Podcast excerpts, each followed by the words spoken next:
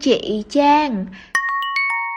Năm em 22 hay sống hồn nhiên giống như 12 Hello hello, xin chào mọi người. Lại là mình Thu Trang đây. À, Hôm nay thì mình sẽ mang lại cho mọi người một kỳ podcast ngắn ngắn thôi mọi người. À, Nói về cái chuyện tình cảm dạo gần đây của mình. Thì kiểu là um, kể từ khi mà mình uh, quen anh thì uh, bản thân mình từ đó tới giờ cũng như là mình kể mình rất là sợ bị phụ thuộc vào người khác á. Tại vì um, đó đã là cái cái bản năng của mình rồi mọi người mình nhận ra được điều đó từ những cái hoạt động rất là thường ngày của mình thôi. Giống như là mình rất là hay, kiểu, phải nhìn mặt người khác để mà có thể ứng xử cho phù hợp. Hoặc là khi mà người ta có một cái bất đồng quan điểm gì đó với mình thì mình cảm cảm thấy rất là bị tổn thương á. Và mình cảm thấy như là, kiểu, mình cảm thấy như là mình không có được yêu thương. Tại vì tại vì mình rất là thích làm chiều lòng người khác và mình rất là hay phụ thuộc cảm xúc vào người khác. Um, và thậm chí và mình còn nhớ cái đó là trong cuộc sống hàng ngày ha. Còn trong cái việc tình cảm thì mình lại là một people pleaser chính hiệu luôn. Hồi đó thì ờ, vào năm lớp 11 nè khi mà mình ờ, có một bạn crush và mình cưa bạn crush của mình á thì mình đã lên kế hoạch lên lên rất là nhiều điều. Uh, nhân nhân dịp này thì mình phải tặng món quà nào trong một tuần đó thì mình phải làm bánh gì rồi là mình uh, kiểu là trong một ngày đó thì mình phải nghĩ ra cái mảng miếng hài nào để mà mình kiểu nói chuyện với bạn đó.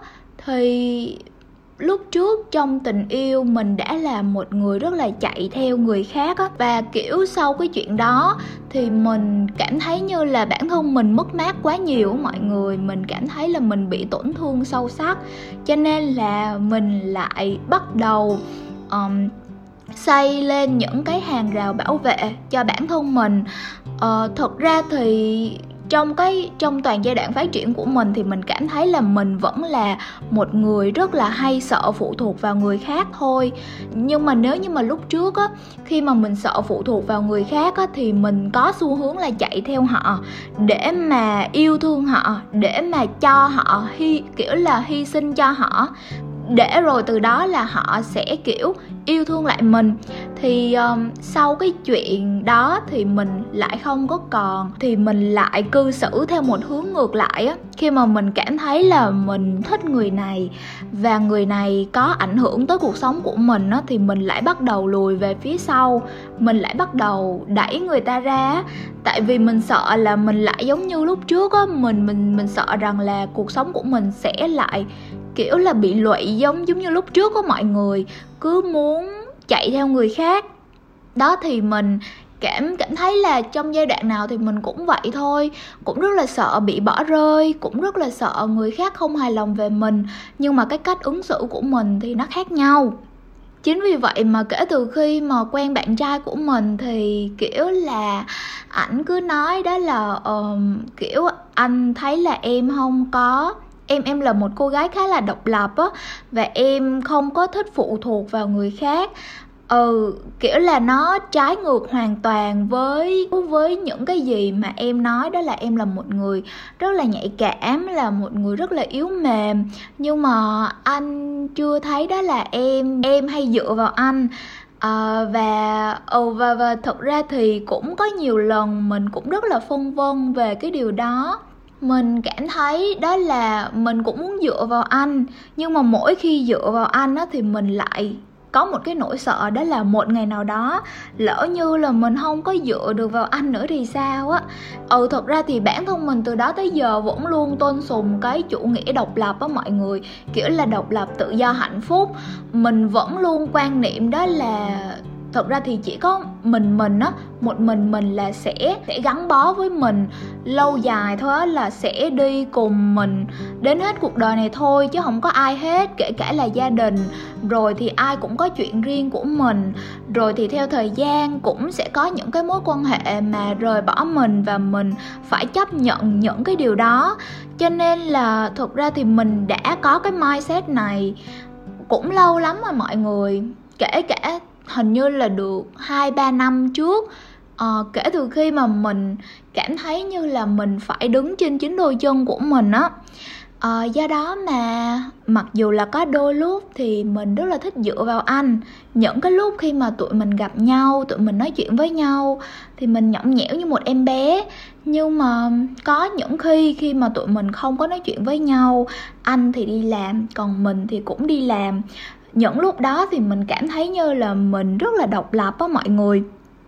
Và mình rất là hiếm khi để mà mở lời nhờ anh giúp cái gì đó, mặc dù là, kiểu, cuộc cuộc sống của mình thì mình cũng mới có 21 tuổi và mình cũng gặp một số vấn đề mà mình không có biết như là về luật pháp hoặc là, kiểu, về công việc này nọ.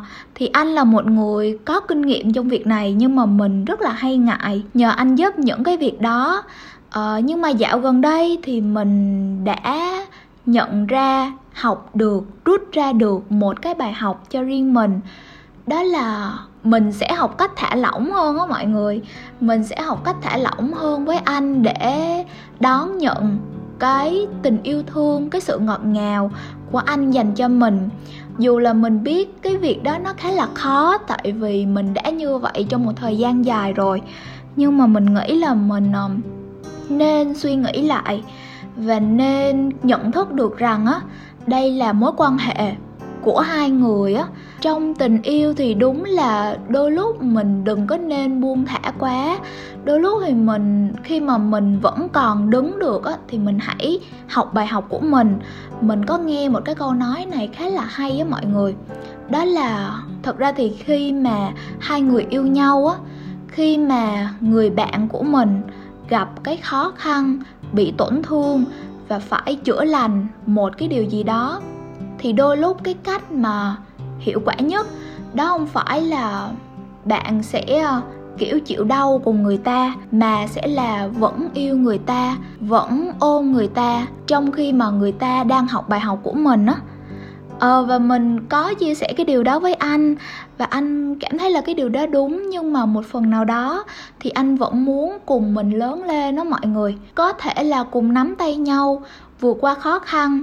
Và mình nhận ra là đây là một cái quan điểm đây là một cái cái cái ý tưởng khá là mới với mình á. Khi mà mình đã có cái sự cam kết và nghiêm túc trong một trong trong một mối quan hệ nào đó với một người thì mình nên có cái sự cho đi nhận lại và mình nên có cái tư tưởng là của cả hai, của chúng ta thay vì là chỉ một mình mình thôi thật ra thì mình nhận ra cái điều này trong cả mối quan hệ gia đình với mẹ mình luôn ha.